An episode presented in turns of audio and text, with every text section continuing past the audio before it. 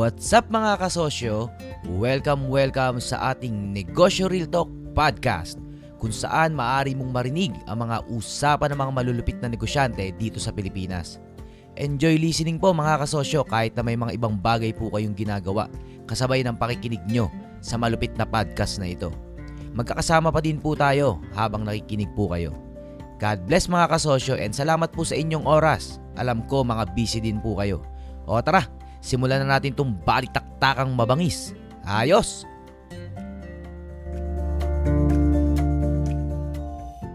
Alam nyo ba ang branding? Yun Isa nga, lang! Ako gusto mag- Isa lang dapat ang branding mo. Feeling. Ito ah. Ito, basali, mahabasalisayan yung parang Zoom one to Zoom twenty. Branding yata discuss, discuss ko. Ang branding, isa na naman yan. Focus na naman sa isa yan. Arvin Urubi brand. Anong brand ko? Hindi ako social. Hindi ako social. Ragged ako. Pero malupit. Pero malupit, ragged ako. Hindi ako pwedeng social na ragged. O, ano ba yung punto? Hindi ako pwedeng maging dalawang klase para sa mar- dalawang klase ng tao. Pag sinabi mong branding, isang klaseng ta- isang klase ka na naman. Focus na naman yun, Kimberly. Hindi ka makaka-focus kung napakarami mong rene-replicang personalidad o o pagkatao o kaluluwa o kung ano ka, ikaw, ikaw. Hindi pwedeng ikaw to, tapos ikaw din yan, ikaw din to. Ano ang branding nyo? Kimberly? Hello, kasosyo. Hello, kasosyo. Hello, kasosyo Mark. Ah, teka lang, katapusin ko lang si Kimberly. Ah. Okay, sige po. Okay, ah. Kimberly, ganito, no? Kasi hindi nyo pa manunok yung sinasabi kong focus sa isa lang. Okay lang, nag- naintindihan ko po kayo, pero hindi ko kayo tatantanan. Ano? Okay, hindi na kayo nagdagdag, which is I really appreciate po na hindi kayo nagdagdag ng bagong produkto. Sobrang appreciated ko po yun. Kasi, ang tingin nyo kasi sa dami nyong product, eto na naman ha, extra income yung mga yun eh. Pizza, dagdagan natin ng, ng milk tea, extra income yung milk tea. Ay, hindi, baliktad. Milk tea kayo, dagdagan natin ng pizza para extra income yung pizza. Ah, uh, dagdag pa tayo extra income. Dagdag tayo shawarma, extra income na naman. 'Yun ang logic nyo kasi, hindi po 'yun entrepreneur. Ang tawag po doon, kawalan ng paniniwala sa tinatrabaho po ninyo. Nagsimula kayo sa milk tea, hindi na kayo naniniwala sa milk tea, kaya magdadagdag kayo ng isang maaaring kumita. Kaso ang problema, makakadagdag po yan sa distraction, sa laki ng expense at sa kawalan ng focus sa marketing, sa branding, sa utak ng customer, sa utak nyo, kung paano nyo palulupitin, hindi nyo mapupukusan kasi nga po, extra income ang logic nyo. Dagdag ng income dito, dagdag pa tayo nito para dagdag income. Alam ko po, meron na po kayong physical store. Naintindihan ko yun. Naintindihan ko yun na meron kayong dapat bayaran buwan-buwan. Ang dinadagdag ko lang po sa inyo, pagpatuloy nyo yan, pero isa puso nyo yung power of one. Ano yung isang paniniwalaan nyo na ipaglalaban nyo kahit na malugi kayo kasi naniniwala kayo dun. Magtatagumpay din yun. Kung wala kayong pinangahawakan na isang bagay na ilalaban nyo, kahit anong gawin nyo, sabog. Hindi po focus ang ginagawa nyo sa marketing. Sabog pa din yan. Anong minamarket nyo?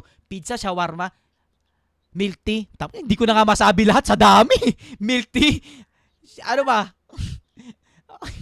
Burger? Kung mag-marketing kayo, isa lang po. Yung billboard. Yung billboard ng Jollibee, nakalagay ba doon lahat ng Chicken Joy? Ang burger steak? Ang spaghetti? Nakalagay ba lahat doon? Hindi po. Isa lang po ang nakalagay sa billboard na pagkalaki-laki at milyones ang halaga. Chicken Joy lang. Walang katabing burger yun. Bakit? Focus kasi sa marketing. Pag in-advertise ng Jollibee ang spaghetti, for three months, spaghetti lang ang kuro advertisement. Spaghetti lang. Walang Chicken Joy. Bakit? Focus sa marketing. Kung magbabranding ka, kailangan ibaon mo sa utak ng customer mo kung ano yung binabaon mo. Hindi yung nagbaon ka ng konti ng chicken, nagbaon ka ng konti ng, ng palabok, nagbaon ka ng konti ng spaghetti. Walang effect sa marketing. Kaya kung sasabihin nyo sa akin, marketing ang focus nyo, hindi po pinopokus ang marketing.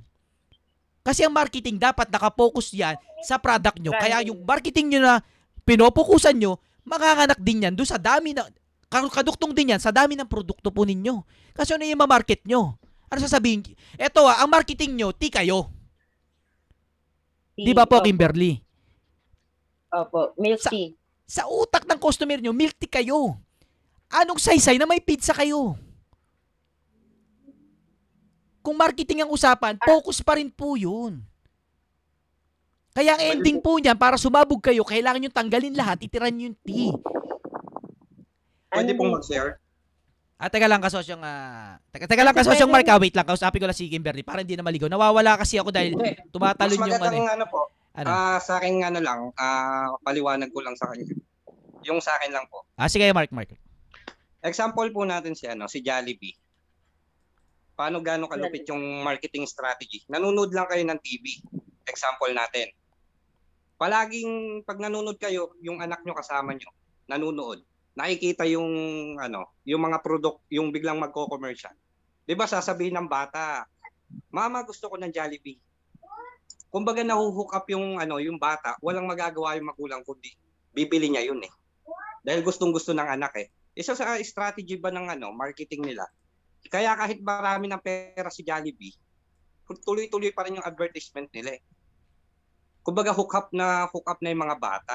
Once na makita yung commercial lang ng Jollibee, pag sinabi sa pag sinabi ng anak yun, kahit na delivery lang, makakabili. Kumbaga meron silang ano, signature na brand talaga. Once na Jollibee, alam na mga bata target.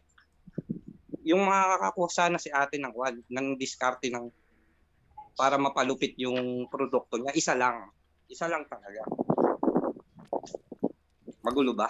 Okay. Thank you daw kasosyong uh, ano, kasosyong Mark. Kasosyong Kimberly. Ah, wait lang ha. Kasosyong, tutukan ko lang si kasosyong Kimberly. Wait lang po ha. Kasosyong Kimberly. Sakit na ulo. Tatapatin na kita kasosyong Kimberly. Ito, ito ha. Ito, linawi. Ito, taga nyo sa utak nyo. Ang bawa, produkto nyo. Ah, spaghetti, no? Ngayon, hindi mabenta.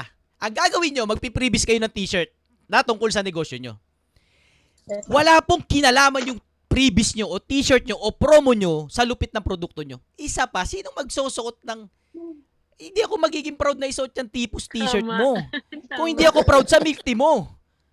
Hindi ko susuot yung tipos t-shirt ko. Ano ba yan?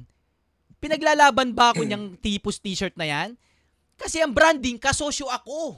Yun ang branding. Proud kayo isuot kasi hindi dahil malupit yung t-shirt. Kahit sobrang ganda ng t-shirt namin sa Karko, hindi nyo yung binili dahil sa t-shirt namin sa Karko kasi iba yung branding namin sa Karko. Binili nyo yung t-shirt dahil kasosyo ako yung brand. Isa lang ang pinaglalaban ko kaya naniwala kayo sa isang bagay na yun. Kaya susuot nyo yung t-shirt. Pero hindi ako naging malupit dahil sa t-shirt. Hindi ako naging malupit dahil may libreng, dahil may promo na isang libro tapos may t-shirt. Hindi ako naging malupit dahil may promo. Hindi, naging malupit yung branding na kasosyo ako dahil ginagalingan natin dito. Magkaiba po yun. Dahil isang bagay lang ang pinaglalaban natin dito. Hindi dahil sa t-shirt na tipus t-shirt, hindi ko susuotin po yan. At hindi ako bibili ng timo dahil sa t-shirt. Ito, ito isipin nyo maigi mga kasosyo ah. Huwag nyo dayain yung sale nyo dahil nag-promo kayo.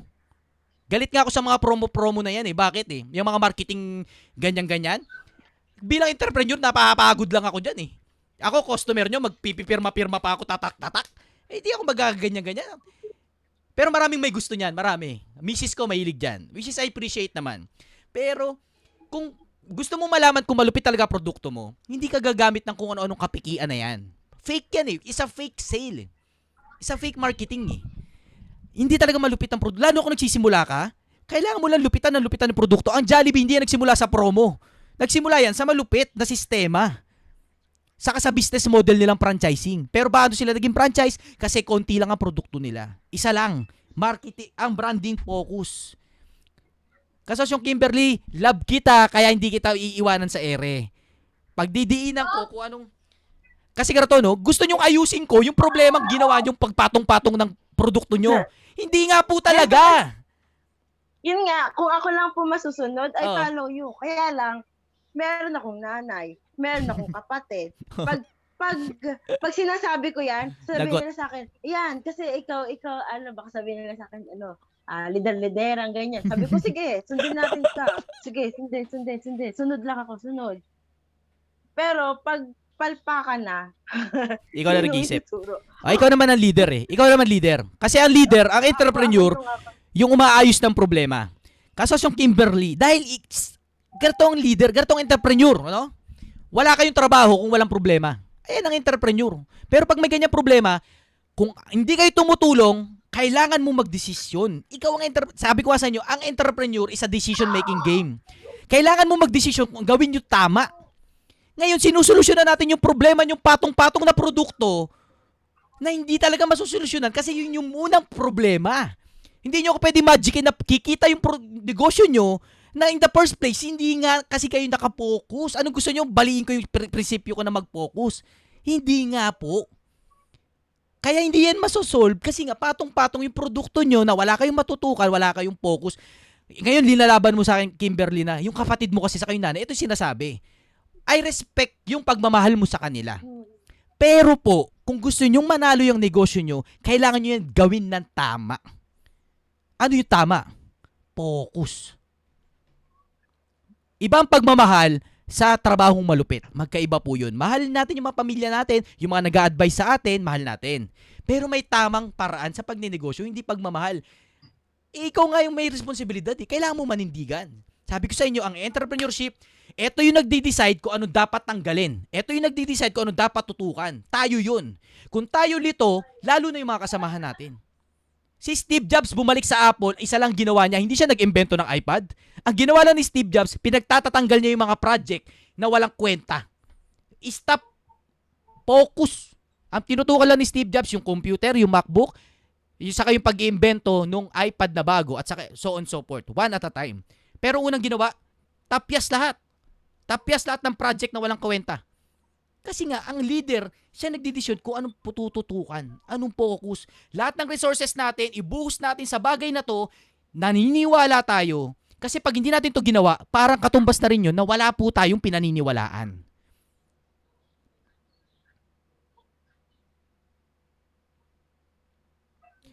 Anong Facebook account ng nanay mo at saka ng kapatid mo? Igawa mo kami chat group. Chat group. Kasosyo Kimberly, mahal ko ang bawat isang kasosyo, no? Mahal ko kayo. Hindi ako magsasawang pa- ipaliwanag sa inyo kahit ayaw nyo nunukin. Kahit ayaw nyo nunukin. Grabe yung bangs mo bumaba na. Oo nga, no? Kasi gagagano na. Sobrang gigil. Sobrang gigil sa focus eh. Kasosyo, matanong ko lang, no? Ah. Kasosyo, Allen. Matanong ko lang. Tungkol sa sinasabi niyang franchisee, ano ba yung, kasi dito ginusto ko rin sana mag-franchisee. Mm. Yun nga lang, mga professional na, mga entrepreneur din dito sa mga Italian, hindi daw kad, ganun kadali ang franchisee. Madaming mga tao na magtatrabaho tungkol dyan. So, kung narinig ko yung franchisee, sabi ko, parang ang dali pagka sinasabi. Pero yung pa, sobr- ang daming mga kailangan na gagawin para magkaroon ng franchisee. So sa Pilipinas, paano ba yung tungkol diyan sa franchising sinasabi? Okay, ah, mali, ma, ma, ma, saglit na sagot lang diyan Allen, ha, baka mawala ko kay Kimberly eh. Talaga masalimuot po magpa-franchise. Kaya kailangan kumikita kayo. Paano hindi magiging salimuot? Kasi may tinatawag na mga franchising company, katulad ng iba, hindi ko na sasabihin. Lalapit tayo sa kanila at ayusin nila yung company natin para maging franchisable. At kutakot-takot na trabaho yun. Kaya mahal ang bayad dun. Pero pag naging franchisable yeah. yung company mo, set ka na for life. Kaya hindi ko kayo tinitipid na huwag kayo mag-franchise, mahirap yan. Hindi po. Mahirap talaga yan, pero magbabayad tayo ng isang kumpanya para ayusin yan. Pero ano pang babayad nyo kung hindi kayo kumikita sa produkto nyo? Ba't di kayo kumikita? Kasi kung ano-anong binebenta nyo. Pagdating nyo sa franchising company, tatanungin din kayo yan eh. Hindi, bak, anong produkto nyo? Ang dami naman. Hindi pwede yan. Kailangan isa lang. Wala nag-franchise, ang daming binebenta. Wala po. Allen, baka lumayo ah. Basta ganun, may company lalapit, tutulong, ganyan-ganyan. Kimberly, balik tayo sa'yo, Kimberly. Kailangan mo manindig. Ate ka ba, Kimberly? Ako po ang panganay. Eto, tamang execution ng focus. Mga kasosyo, hindi ko sinabing tapyasin nyo kagad lahat nung walang focus kayo. Huwag nyo tatapyasin kasi nagpapasok ng income yan eh. At least alam nyo sa utak nyo na kailangan kong mamili ng isang bagay na paglalaban ko hanggang dulo. Isang bagay lang. Hindi ko sure kung ano yun. Hindi ko sasabihin sa'yo kung ano yung Kimberly.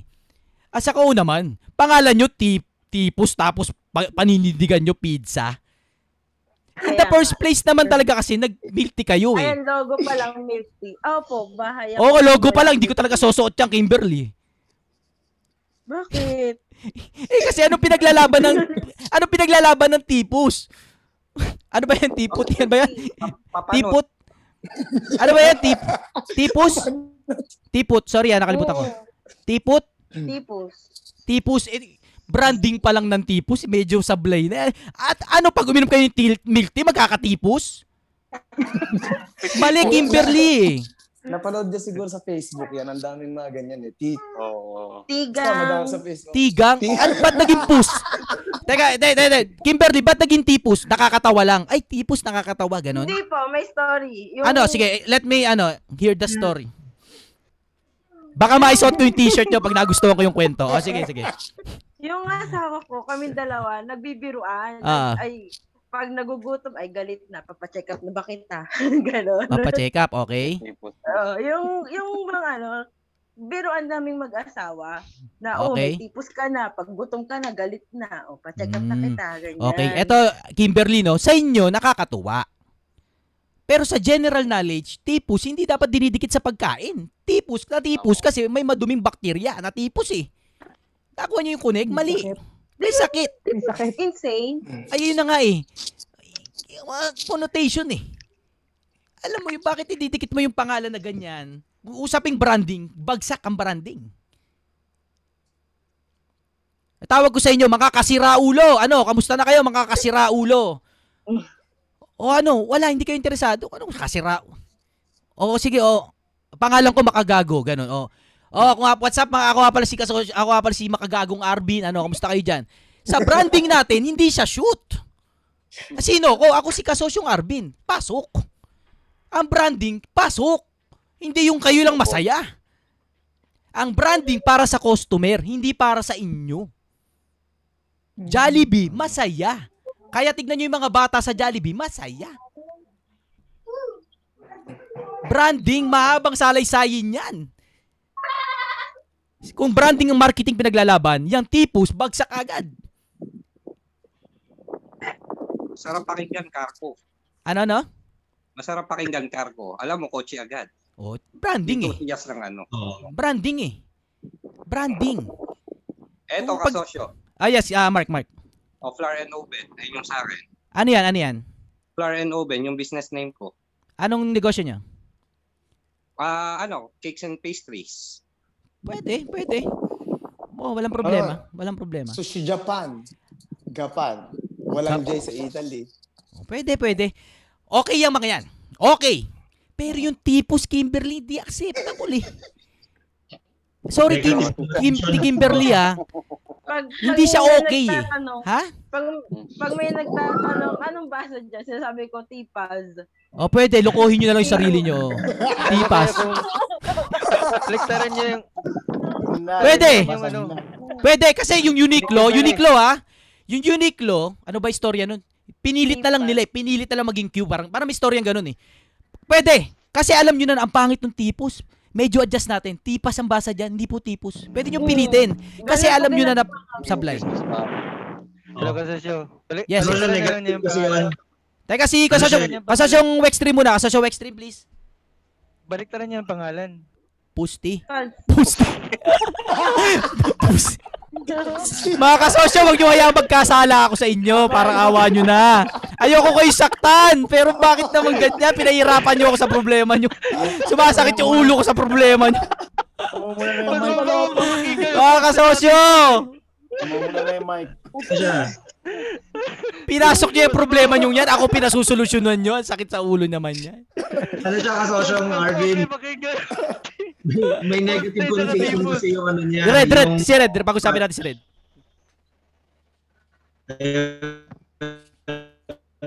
Red, bumagal internet mo, Red. Bumagal.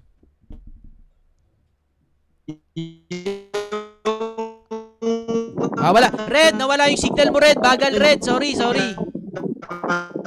Ah, pass muna natin si Red. Kimberly, Kimberly. Teka lang, ano natin si Red? Wala si Red. No. Nag-robot. Red, post ka muna dyan, Red ah. Sorry ah. Umina internet mo, Red. Sorry. Ah, uh, maganda sana yung sinasabi ni Red eh. Kimberly! Pa. Bakit ang ulo ng Sir Arvin? May malaki pa pala tayong problema doon sa patong-patong yung produkto eh, no? Actually, yung pangalan talaga eh. It's a, it, it matters eh, no? It matters yung pangalan, wag yung babaliwalain yung pangalan, ano? It matters. Sobra, sobra. Oo, oh, actually. It's yeah, beginning of everything eh. It's a beginning of everything. Para kasi, para, para kasi may, is, may history or may ibig sabihin. Ano siya, Jojo, may, may, may ma-open the market kapag Ari. Yun ang ginagawa nila. Yun, tama, tama. O kasi may medical ano siya eh. Pag, pag tinignan mo, typus kasi is a medical condition. Relation, no? So, halimbawa, may may customer bumili, may medical condition na ganun, medyo makaka-offend siya eh. So negative view. Kung natipos na yung tao na yun eh, no? Tama. Actually, tama eh. Kung natipos ka o may tipos ka, medyo off eh, no? Oo. So, pag babaguhin ko yung basa. Paano? Paano natin lulukoyin yung mga tao? Tipas. Tipas. Sige. Tipas. Uh, meron akong naging customer, medyo social talaga siya. Sabi ah. niya, ano, ano kung ano kung ano pangalan niya, Tipas? Sabi ko, opo, Tipas. Pwede na rin. Ang importante, gawan nyo ng paraan para awa nyo na. Gawan nyo ng paraan. Eto na lang eh. Sino magsusot ng t-shirt na tipus? Eh di parang dating, tipus ako. Natipus ako. Walang proud na ganun, Kimberly eh. Tamo ha, napaka-importante nun focus na yun eh. Tamo, ima-marketing mo. Tapos, yun, gusto mo t-shirt. Kaso yung salitang tipus, off nga. So, hindi rin siya gagana. Sa T V, makita mo, imagine mo sa T V, lalabas tipus. Hindi talaga, Kimberly. Kung magagawa nyo ng paraan, trabahuin nyo po yun. Kimberly, narinig mo ba ako? Hindi ko kayo kinukutsa. Kailangan nyo lang trabahuin yan. Kasi trabaho yan, kailangan itama yan. Tama. Mm. Baka mamaya kaya rin mahina kasi eh, tipus, nakakatawa pero hindi siya umahatak ng value. Oh. Hindi nakakapag-magnetize ng customer. Oo, hindi siya nakaka-attract. Hindi siya nakaka-attract. Ito na lang, Kimberly ha. Ang Jollibee nga, hindi ka, walang proud na tao na magsuot ng t-shirt na Jollibee tatak. Wala. Walang proud. Bakit wala? Ba, eh, kung magsusuot ka ng t-shirt, yung ano na, timpayaman na, o kaya Karko na, gano'n, o kaya, yung branded na sa clothing at may pinagyayabang. Hindi yung, ang brand kasi, isa meaning behind the word, no? Isa meaning behind the word. Pero kung first, first contact mo sa word, tipus, ha? Tipus, ha? Ma- wala na agad eh.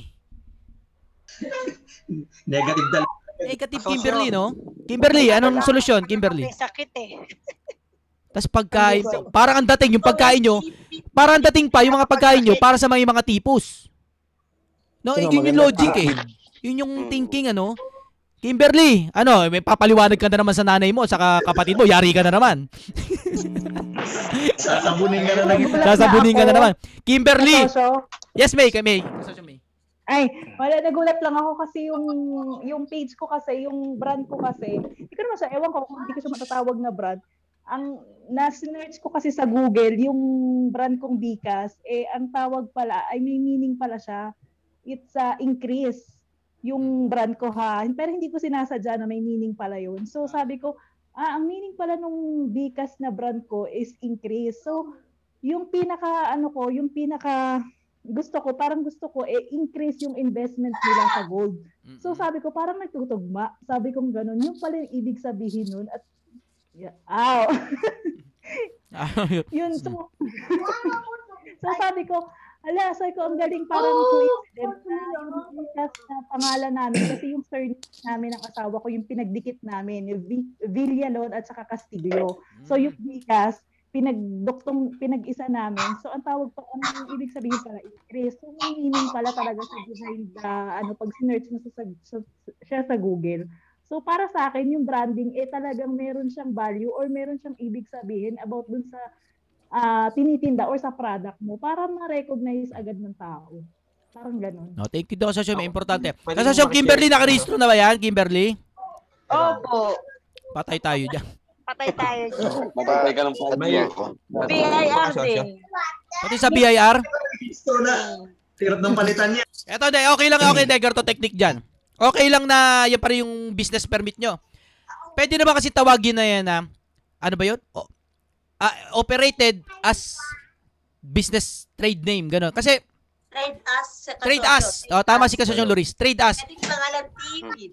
O, ang pangalan ng business mo, totoo naman, ang corp, ano kayo, no? Tipus, milk tea business. Okay lang yun. Tago nyo na yun. Ibaon nyo na po sa ataul yun. Pero uh, trade as kayo, nag-operate kayo as T-Fan. Okay po yun. Wala pong problema doon. Kasi nangyayari po talaga yun. Binabago talaga eventually isang pangalan kasi, sorry po, sumubo ako. Bigla na marirealize ng may-ari na, may mali eh. May mali. It takes time na ma-realize mo na may mali sa pangalan eh. Hindi maintindihan pero may mali. Si McDonald's nga daw eh. Ang nagpatagumpay sa kanya, yung mismong pangalan ng McDonald's. Di ba sabi niya, pwede naman niya gayahin yung manok at saka yung french fries saka burger. Pero ba't binayaran niya pa rin yung McDonald's, brother? May something sa pangalan ng McDonald's na talagang winning winning name talaga. It's all American. Oo. Yung sinabi, yung, yung, tama yung sinabi niya. It's so American. Ba't kasi binayaran niya pa yung McDonald's, brother? Eh, kaya niya namang gayahin. Sabi niya nga, sa pangalan ng McDonald's mismo, may something na kagad doon. Yun nga yung represent yung U S. Um, may something kagad. Mm-hmm. So, yung pangalan mo mali, ang hirap na itama. Kimberly, naintindihan mo ba yung mga pinupunto ng mga kasosyo namin? Apo. Nalungkot na tuloy si Kimberly. Paano Kim? Ang pangalan ng ano mo, Kimberly. Kasi kami Team Leon, De Leon. Pwede. Pwede. Team. Alam mo na. Tama si Kasosyong Ana. Maganda yung tipid. May kaduktong. Tipid. Pwede. Pwede rin to. T-Kim. Kasi Kimberly. T-Kim. T-Kim. Iubos mo yan, T. Talo yung pano. Patikim. Kim. Kimberly, nasa ka na. Teka, umiyak na yata si Kimberly eh. Kimberly! Yan, T-Kim. Okay yun. Ang problema ko naman po ngayon. Patikim ni Kim. Pakinggan natin si Kimberly pa, makasa siya. Ang problema ko naman po ngayon, yung mga napag-usapan natin ngayon, paano ko i-explain sa kanila? Kimberly! Ikaw lang. Pinasok niyo yung problema na yan eh. Tapos, eto Kimberly. Eto problema mo, Kimberly, no? May crisis kayo ng leadership kasi dyan sa negosyo nyo. Hindi nyo alam kung sino talagang leader. Ako. Yun na nga eh. Ako na gumagawa lahat. Yun na nga eh. Kailangan nyo po panindigan na kayo ang leader. Kahit ano sabihin pa nila, ginagawa mo yan para hindi sila nakawan at hindi sila malugi. Gagawin mo yung mga tama para umasenso yung negosyo nyo. Kahit masaktan sila ngayon, wala kang pake. Kaysa naman, hindi nga sila masaktan, katulad mo, lugi naman yung negosyo nyo. Ikaw, kahit masaktan ka sa mga sinasabi namin, wala akong pake. Kasi alam ko, ito yung magpapaasenso ng negosyo nyo. Bula-bulahin ka namin dito. Ang ganda, ang ganda, tipo, sasuot kami niyan. After nito, wala, lugi rin negosyo nyo. Mas mas mainam na masaktan tayo kaysa basta mailaban yung mga kabuhayan natin. Pamilya nakapusta. Pagkain ng mga anak natin na nakapusta. Tapos ayaw natin masaktan. Ayaw mo silang saktan. Ano, kuro sarap na lang tayo, kuro na lang lambingan. Hindi ganun ang negosyo. Pinasok nyo yan, panindigan nyo yan. Masakit yan minsan. Kailangan nating hindi mabait. Kailangan nating maging mabuting amo. Maging mabuting boss. Ano ang mabuting boss? Hindi pagiging mabait na wag sila masaktan. Ang pagiging mabuting boss, yung gawin ng tama. Naintindihan mga kasosyo? Masakit talaga yan. Pero kung hindi nyo tatanggap, kung etsepuerahin nyo yung sakit, babagsak naman ang negosyo nyo kasi linoloko nyo na lang yung katotohanan eh. Kaya nga real talk tayo dito eh. Walang bulahan. Kasi pag nagbulahan tayo dito, henerasyon ng, ng buhay nyo, ng pamilya nyo ang magsasaper. Itama nyo to. For the rest of your generation, okay na kayo. Ngayon, hindi nyo itatama. Sige, wag natin baguhin. Wag nyo sabihin sa, magu- wag mo sabihin sa mga kapatid mo para hindi sila masaktan. Ang ending, buong henerasyon nyo, walang negosyong maayos. Diyan kadalasan na bumabagsak sa mga negosyo.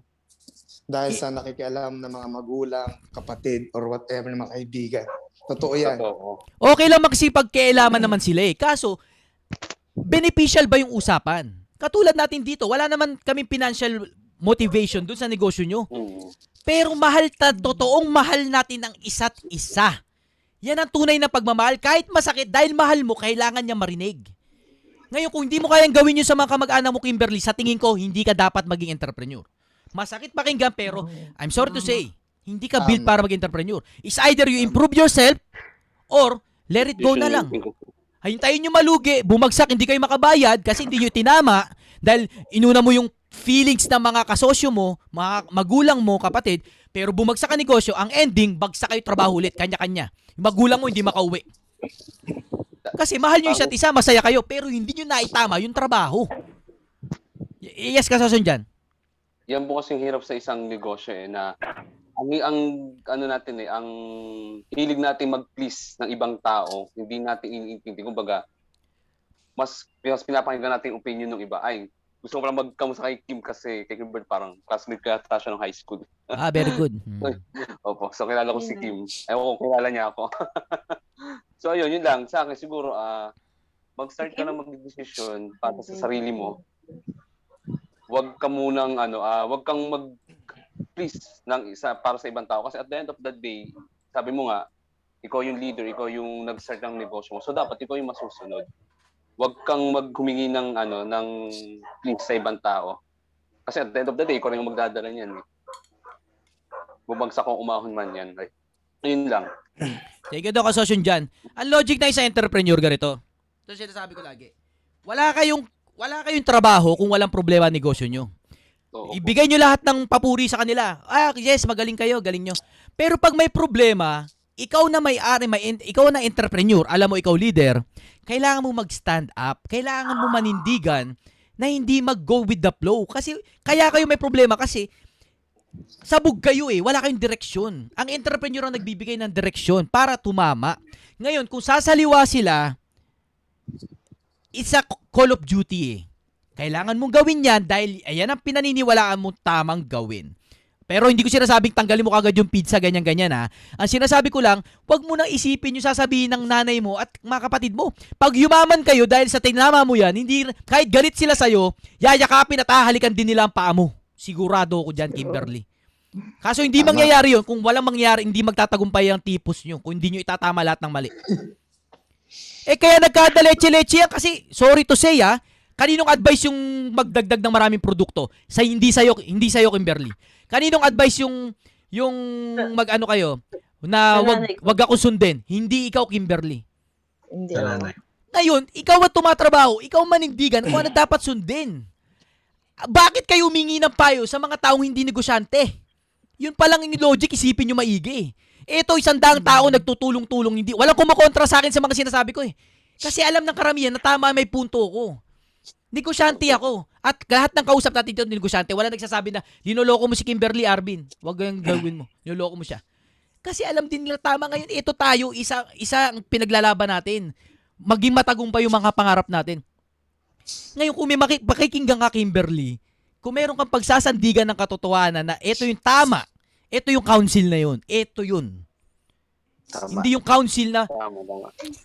Mahal natin sila, pero for, for God's sake, trabahuin nyo yung dapat trabahuin. Parang awa nyo na. Pangalawang punta mo na dito, Kimberly, isa pa rin yung kunot ng mukha mo, saka ako. Oh, natapos tayo, ganito pa rin itsura natin, no? Same, same na mukha, no? Kimberly, no? Ako din dati. Mulay-pula na yung mic. Madami yung pinagtitiwala. Si, yes, ano, sino, si, ano yan, sino, si Allen ba yan? Ako, Allen, ako. Ah, yes, kasi Allen. Ako din dati, ako lumaki ako dito halos. Dahil nga sa, hindi pa, wala naman akong knowledge dati sa pagninegosyo. Pati mga pamilya ko lagi. Si ganto, ganong, ganyan, ganyan. Madami sila, madami akong pamilya dito. Pero sabi ko sa nila, anong, you know, nagbukas ako kahit wala akong alam. Pero doon ako natuto.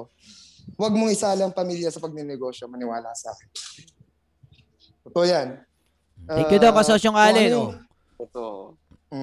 Sinabi na ni kasosyong Allen. Seryoso, huwag mong isali tungkol. Decision mo lang yan. Ikaw lang nakakaalam yan. Alam niyo yung council, ganito kasi ang council mga kasosyo. Ang entrepreneur, tinuturuan ko kayo na magdesisyon kayo para sa sarili nyo. Hindi ako magdidesisyon para sa inyo. Lagi ko sinasabi, ikaw magdesisyon kung mag- ikaw magdesisyon kung uuwi ka na ng Pilipinas o hindi. Hindi ko sasabihin na umuwi ka.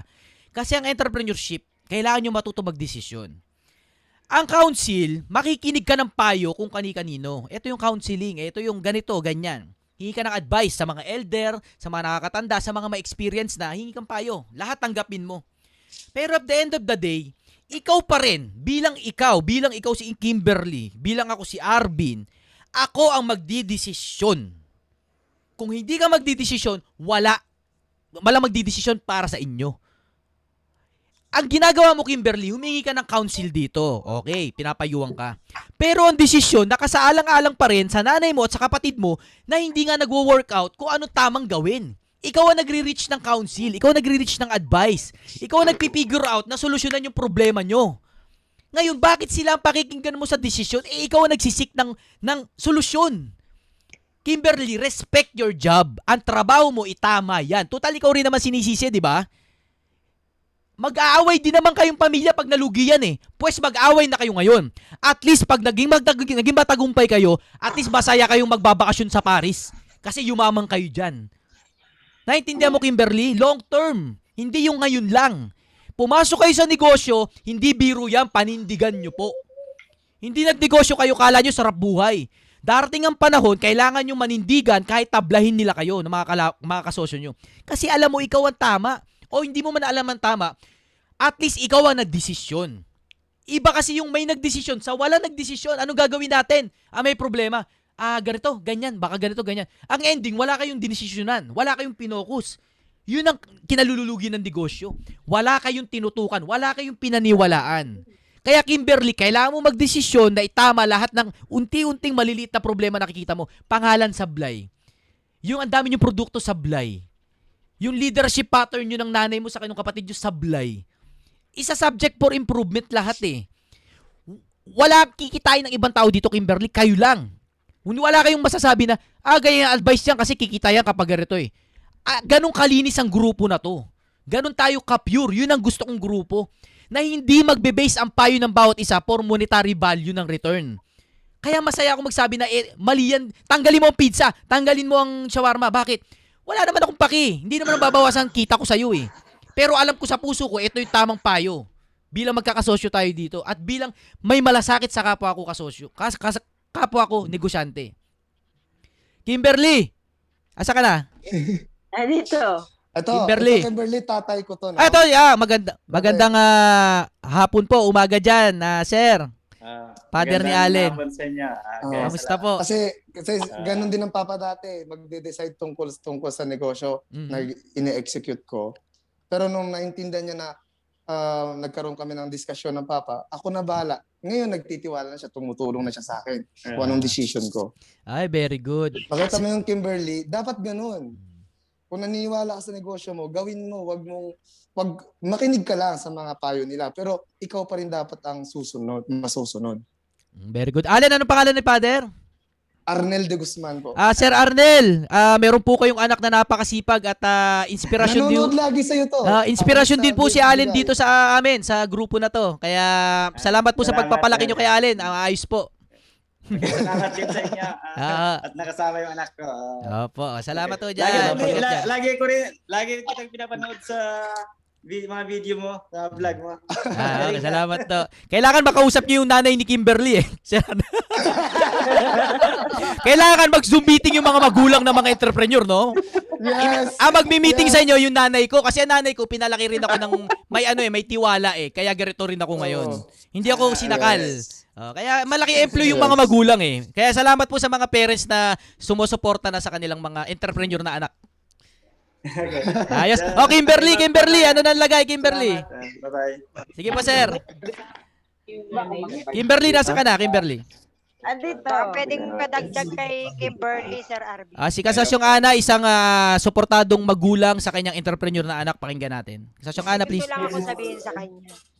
Kasi unang-una, ay Kimberly, naririnig mo ba? Opo. Oo. Kasi unang-una, ikaw yung nakaharap dyan. Ikaw yung nandiyan dyan. Tama? Ikaw yung nakakakita ng sitwasyon, ng totoong anong nangyayari sa business nyo. Bigyan lang kita sample ah. Nung, nung nagka-pandemic na to, uh, kasi meron akong business na ano eh, yung services sa uh, cellphone lang. So, hindi siya nag-work dahil nga hindi ako nakakapag-book ng ticket, hindi ako nakakapag... Basta, hindi, hindi ko nagagawa yun kasi uh, pandemic. So, nag-isip, nag-isip ako ng paraan na kailangan ko kumita ng iba. So, ayun nga, nag-start na akong mag-online business. Yung ate ko dito, ano yun, uh, palagi din nagsasalita sa akin ng, oh, baka mamaya ganito. Yung, Ganon. Marami siyang sinasabi sa akin na, para alam ko naman na concern siya sa akin, na nag-worry siya na baka ganon. So ako, ginagawa ko, mo lang ako sa kanya. Pero at the end of the day, ako pa rin yung nagde-decide. Bakit? Ako yung nagtatrabaho eh. Ako yung nakakaalam. Unang-una, inalam ko muna kung anong sistema dito. Although, ano kasi dito hindi, hindi uh, bawal dito yung ginagawa. Pero, alam naman yun ng mga Pinoy dito. Pero anong puntos ko? Hindi hindi ko siya, dahil hindi nirerespeto, kaya hindi ko siya pinakinggan. Kundi, nakikita ko na ako yung may alam. Hindi siya, kasi wala siya dito. Wala siya sa sitwasyon ko. Wala siya sa shoes ko. Hindi siya yung nakatungtong.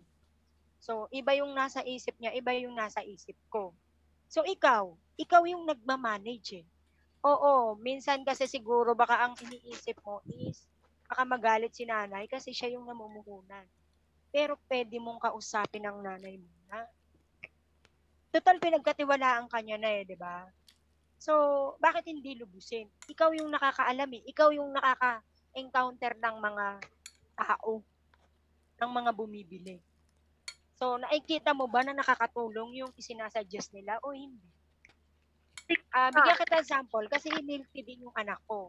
Alam mo ba yung anak ko naman, parang nade-depress. Kasi, uh, parang, syempre, mahina nga, ganun. Pero alam mo kung ano sinabi ko sa kanya, it's better na eh, sabihan kita ng masakit, to realize you, na, baka kasi minsan nadadala ka lang ng emotion. Kasi tayo dapat, nagninegosyo tayo, dapat hindi. Oo, alam ko, mahirap. Kasi emotional talaga tayo mga Pinoy, di ba? Pero pag hindi mo pinaglabanan, hindi mo ma hindi mo mako-conquer yung takot o yung alinlangan. Kasi ako ako ang yun ang meron ako. Yung mga anak ko hindi ko talaga naturuan yun. Pero alam mo ang ginawa ko doon sa anak ko? Pinagalitan ko siya. Bakit? Kailangan ko na kasi siyang pagalitan. Nagigets mo ako, be? So, may mga bagay kasi na hindi mo pwedeng ah, alibawa, ayun, katulad niyon, yung kapatid mo, yung nanay mo. Dalawa yan eh, nagbebengga sa ulo mo eh. Pero ikaw, parang may gusto kang gawin. Nakumukontra sila. Tama ba? So, kailangan mo manindigan. Tama si Sir R P. Kailangan mo manindigan. Hindi para ipakita sa kanilang magaling ka or lumalaban ka. Parang ganun, yung parang disrespectful. Hindi naman sa ganun. Kundi ikaw yung nakaka-encounter ng everyday na nangyayari sa business nyo. Ano ang gusto mo? Susundin mo sila o isasaalang-alang mo yung nararamdaman nila? Pero lulugso. Tama at tama, yung sinasabi nila, lulugso yung business mo. Or isusugal mo kasi ano ang business talaga is a gambling. Gambling game. So, alin dun? It's your choice. Kahit isang milyon ang ipayo sa'yo, useless. Kasi, ikaw pa rin at the end ang masusunod. Tama ba? So, ako, milk tea din yung sa anak ko. Sa amin, eto ah, milk tea lang yung tinitinda niya ngayon. Alam mo, eh, kasi ang nakalagay doon sa logo namin, sa logo niya pala, kasi sa akin yung sakit. Ang logo niya is milk tea and snack. Doon naman kami naaano. Kasi alam mo, tinatanong ng tao, bakit ganun? Milk tea and snack kayo po, tapos milk tea lang ng tinda nyo. So alam mo yon, tama sila eh. From, from alam mo, branding na yun eh. Yung sinasabi mong branding. So nakita na ng tao eh. Milk tea and snack, pero milk tea lang binibenta nyo. So ako, medyo naaano din ako dun eh. Parang uh, gusto ko nga itanong nyo nito, pwede nga pasokan. Kasi nga, yun yung tinatanong ng iba. Ano kaya yan? Sabi niya, milk tea, pero, ah, milk tea and snack, pero milk tea lang. Samantalang kayo, ikaw, ano ba yung nakabrand sa inyo? Milk tea lang ba talaga? O milk tea and snack? Anong kulang sa'yo? Logo ko po, milk tea lang.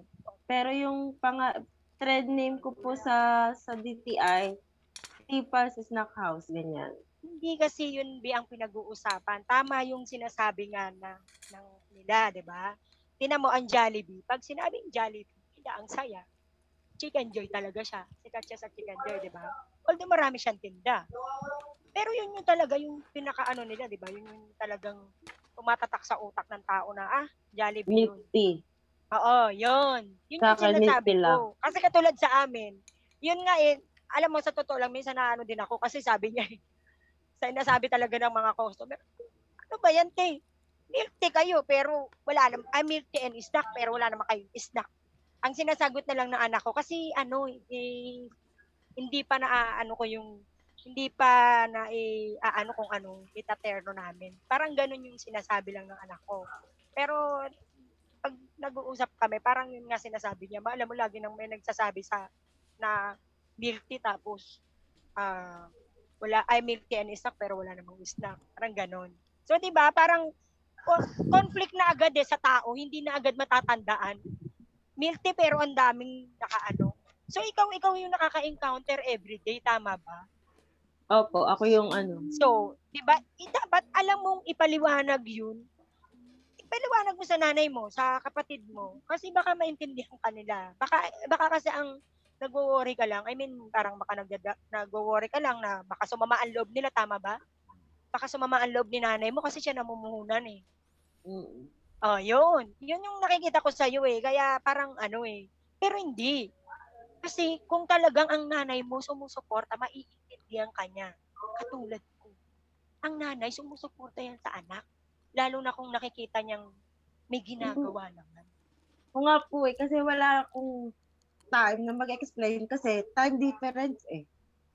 Oh, from Ate Kimberly. From up, up laging merong time. Wag mong laging wag mong kasi minsan be alam mo, minsan binag, binibigyan lang natin ng ng antag doon ng justice justice yung ginagawa natin. Pero minsan sa totoo lang, wala namang hindi mo pwedeng sabihin na walang time.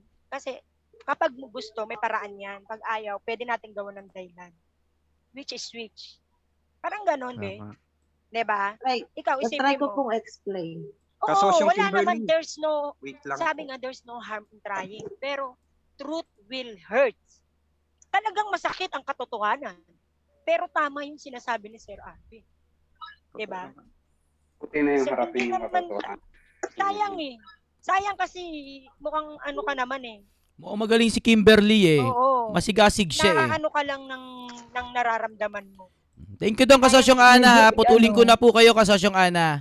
Uh, salamat po sa payong bilang magulang. Si Kasosyong Ana, kabaliktaran kasi ng karamihang magulang. Si Kasosyong Ana, isa siyang entrepreneur na magulang. Kaya pag nag-entrepreneur ang, ang kanyang anak, alam niyo yung mga tamang payo. Ang kaibahan kay Kimberly, entrepreneur naman si Kimberly, ang mga magulang naman niya, ang hindi ganun ka, ka-entrepreneurial. Ah, mga kasosyo, kung maging magulang kayo, alam ko naman na maging entrepreneur kayong magulang. Which is, alam nyo na kung paano palakarin ng maayos yung mga anak nyo sa negosyo. Alam ko na yon. Ang problema natin, yung mga magulang na hindi entrepreneur. Katulad ng magulang ni Iboni. Katulad ng magulang ni Kimberly. Ako po yung mapalad kasi ang magulang ko, sinuport, finid po ako as a entrepreneur. Sinuportahan ako ng magulang ko na para mag, mag, magawa ko lahat ng pwede kong gawin para mag-grow ako as an entrepreneur. Napaka-bless ko po doon. Kasi kung mahigpit din ang magulang ko, baka hindi ko rin nasubukan lahat. Uh, si Kimberly naman, Kimberly, mahal ka namin dito sa Kasosyo kasi nakikita ko talaga yung mukha mo, Kimberly. Hindi na talaga pizza yung problema mo at saka yung milty eh. Actually, yung pinuputok mo talaga, yung magulang mo, saka yung kapatid mo.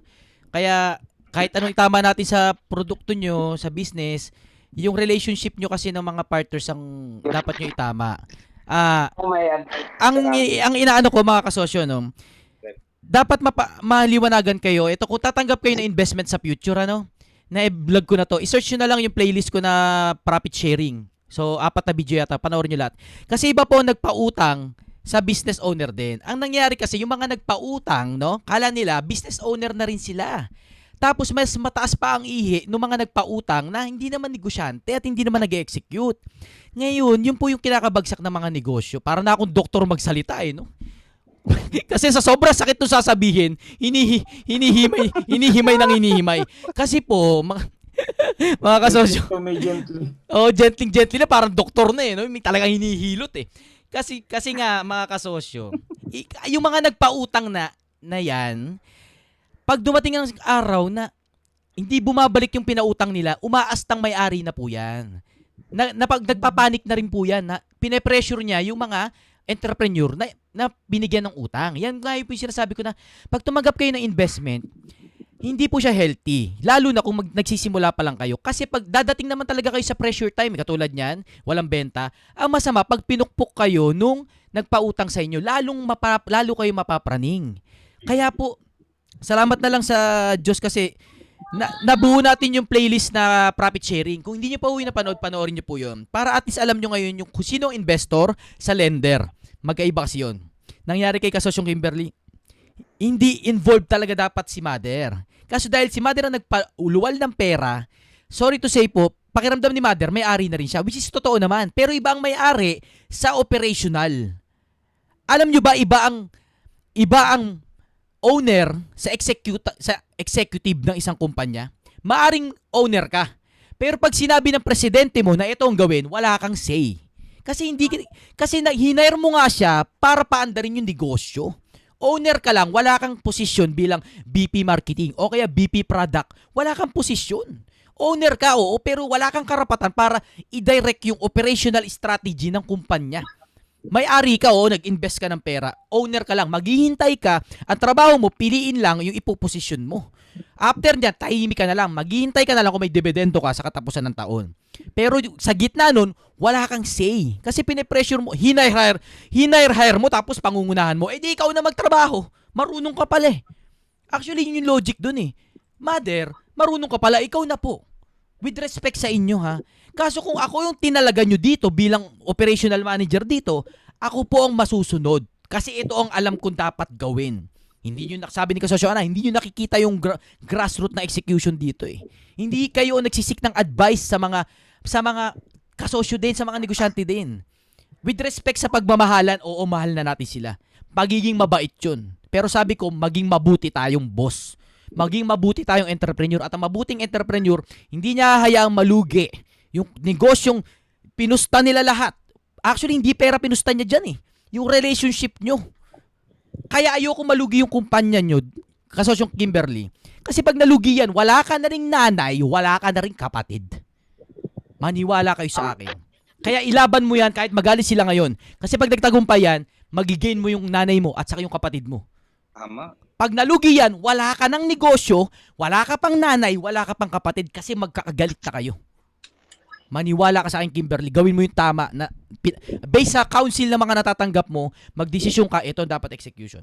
Lilinawin ko, Kimberly, hindi ko sinabing tanggalin mo kagad lahat ng produkto. Ang sinasabi ko lang, kung ano tinitibok ng puso mo, Kimberly, yun yung tama. Alam ko, ayun yun. Alam mo yan. Huwag kang makikinig. Nagpapa-influensya ka sa wala namang factor talaga sa negosyo. Nagpapa-influence. Ang susundin mo yung customer, yung nakikita mo sa market mo, at hindi yung... Okay lang, Kimberly. Madalas din ako singahan ng kung sino-sino tao. Naiintindihan ko. Sanay na ako singahan. Minsan nga, pinupunasan pa ako, Kimberly. May mga ganitong usapan talaga. No? Talagang dikdigan talaga tayo ng paninindigan dito. Eh. Pero di ko babaliin yung mga prinsipyo ko, Kimberly, para lang maging masaya ka, Kimberly. Pasensya ka na, Kimberly, ha? Ipagdasal mo din. Ipagdasal oh. mo din, Kimberly. Kasosyo. Ipagdasal mo din.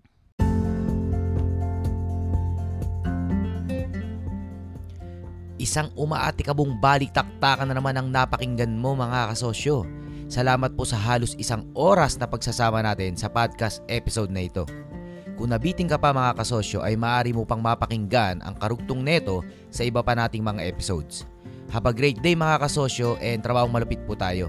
Kung nagustuhan nyo to, mga kasosyo, ay please wag pong kalimutan na i-rate ng five stars at i-review ang ating Negosyo Real Talk Podcast. Malaking bagay po yan para sa akin. Muli, wag nating kalimutan na ang tagumpay ay galing kay Lord Jan.